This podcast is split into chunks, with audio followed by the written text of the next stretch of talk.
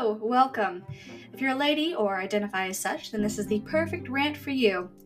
If you're a fella or identify as such, then good on you for educating yourself. Either way, here we go. These are the top 10 most annoying things about being a girl, as told by Sophia Johnson. Coming in at number 10, we have the slurs.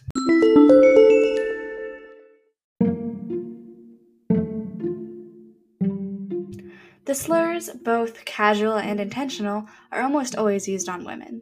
These aren't really a part of society that we even notice anymore, which in and of itself is sad.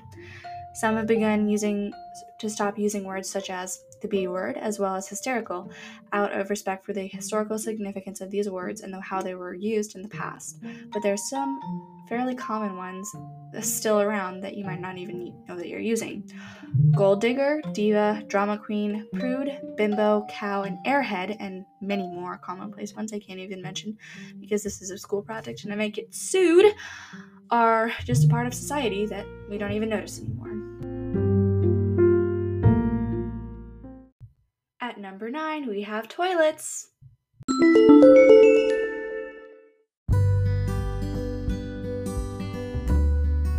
Though these aren't as much of a social issue, this is another thing that is rarely talked about and is quite annoying and horrible. Having to sit on some of the most disgusting toilets and toilet seats that countless other people have sat on in the course of the past few hours, let alone the past few weeks, days, and years, is just bad. There's no other way to describe it but bad.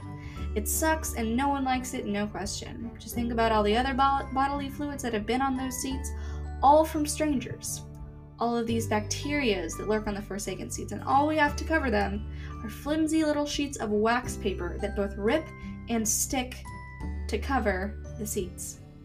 There is no other way around it or no other option for us ladies, so this is what we are quite literally stuck with. Coming in at old number eight, we have likability.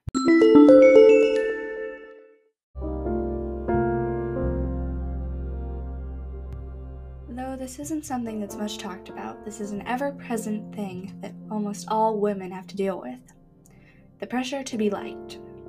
Whether or not you accept this fact, we, as ladies, have an immense amount of social pressure to be agreeable. By extension, we feel we have to be agreeable to be liked by others, putting us into countless bad situations.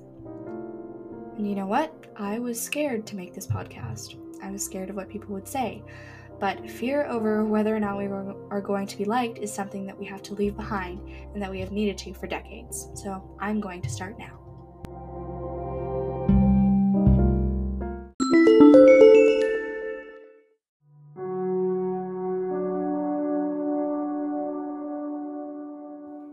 Seven, we have the casual brush off. In recent years, as I've gotten older, I've noticed this more and more, and I don't think I'm the only one. This brush off can be not being chosen for a team because of your gender, not being chosen for a promotion, or having your dad teach your younger brother how to use a grill before you. And yes, all of these examples are real, true things that have either happened to me or to, the people around me. Though it may not be something conscious that is being done, there have been more than one time where I've noticed ladies not being given the same opportunities as men. Number six, periods.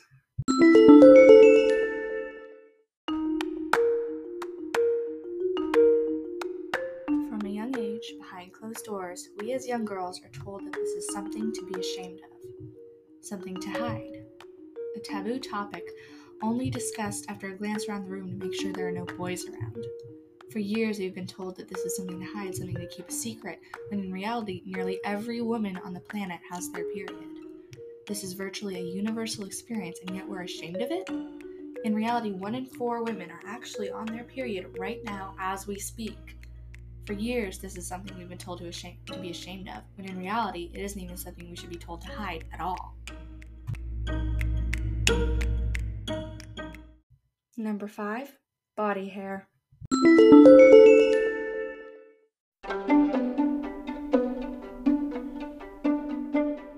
I'll keep it brief, but how is it fair that women are told to remove every hair on their body below their shoulders?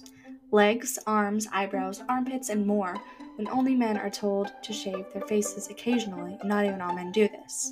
Yet they say they would never date a woman with hair on body part X. Hypocritical much?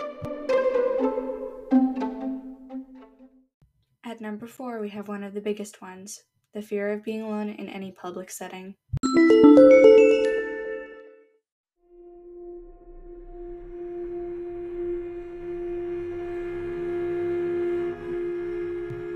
Ah, yes, the horror movie starting out with a woman walking home alone at night. We all know the tale. And no, this isn't just some ghost story that has been told so many times we start to, believe it.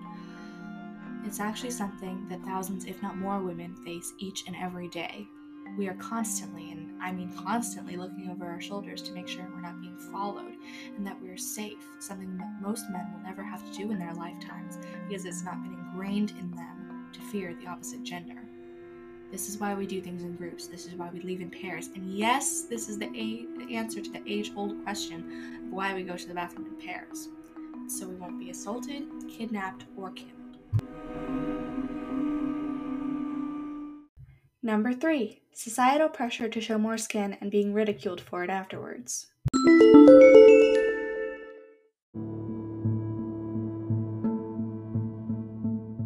Whether or not you acknowledge it, societal pressure to show more skin has been around for decades. If it's not the fact that there are very rarely modest outfits in the women's section, then it's the fact that refusing to bare it all at every school function or party. Even this, even for this, we are judged, being called vulgar names for the way that we are pressured to dress by those very same people. Number two is by far the creepiest, if not the worst thing about being a girl older men staring at you.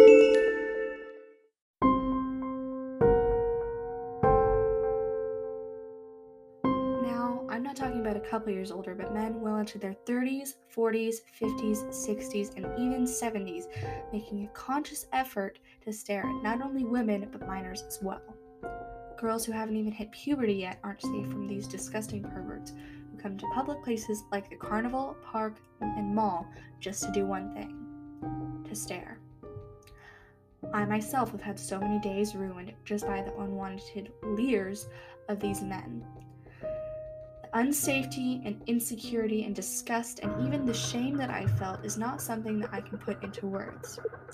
I think I was seven years old for the first time I remember something like this happening. Seven. It doesn't ever stop, and in fact, it just keeps on getting worse and worse with age. And I kid you not, it is one of the worst feelings in the world to have someone look at you like that when you're just trying to live your life. Makes you feel unsafe, and little by little, it ruins your faith in others. At number one, we have the phrase go change, you're going to distract the boys.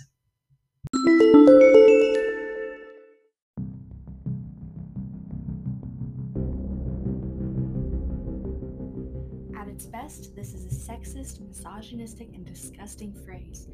And at its worst, it's impeding girls' ability to learn. Let me explain.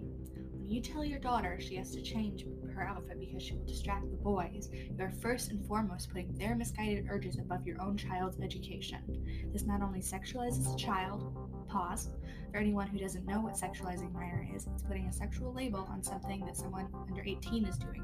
For instance, wearing a short skirt and saying they look inappropriate is not okay because they are first and foremost a child. And this is not something that is sexual, it is something that you have twisted in your own mind to seem this way. They are not committing a sexual act, but you are sexual but you are sexualizing them in in telling them that they look as if they are, would, or could be. Okay, restart.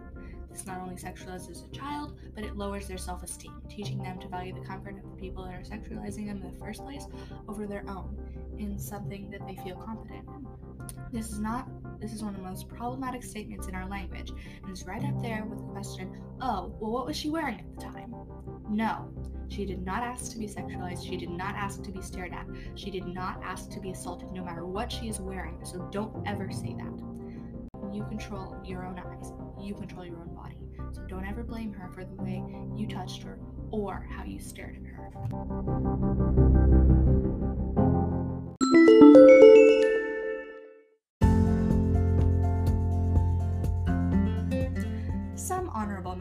This list were our reproductive health and rights being decided by men, the fact that menstrual products are considered a luxury item in many states and are therefore taxed when toilet paper is not taxed, the pink tax, the expectation to have children, that you can never trust any man, even the men in your own family talk, the constant body shaming, the diet culture, feeling as if we have to take self defense classes to be secure around men, being expected to like and be good with children, not being able to do the same things your older brothers did at your age, and in conclusion, bras in general.